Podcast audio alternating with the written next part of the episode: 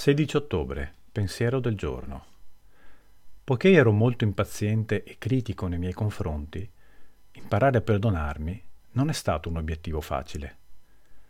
Quando parlo a me stesso, con dolcezza invece di criticarmi, acquisto comprensione sempre maggiore nei miei confronti.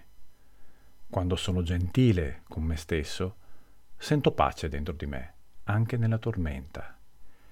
Quando sono gentile con me stesso, lo divento anche con gli altri. Questa gentilezza e questa attenzione, non l'impazienza e la critica, conducono a crescere e a guarire. Meditazione del giorno. Quando esito ad essere gentile con me stesso, che io possa ricordare che la compassione precede la crescita. Oggi ricorderò, non ho più bisogno di detestarmi.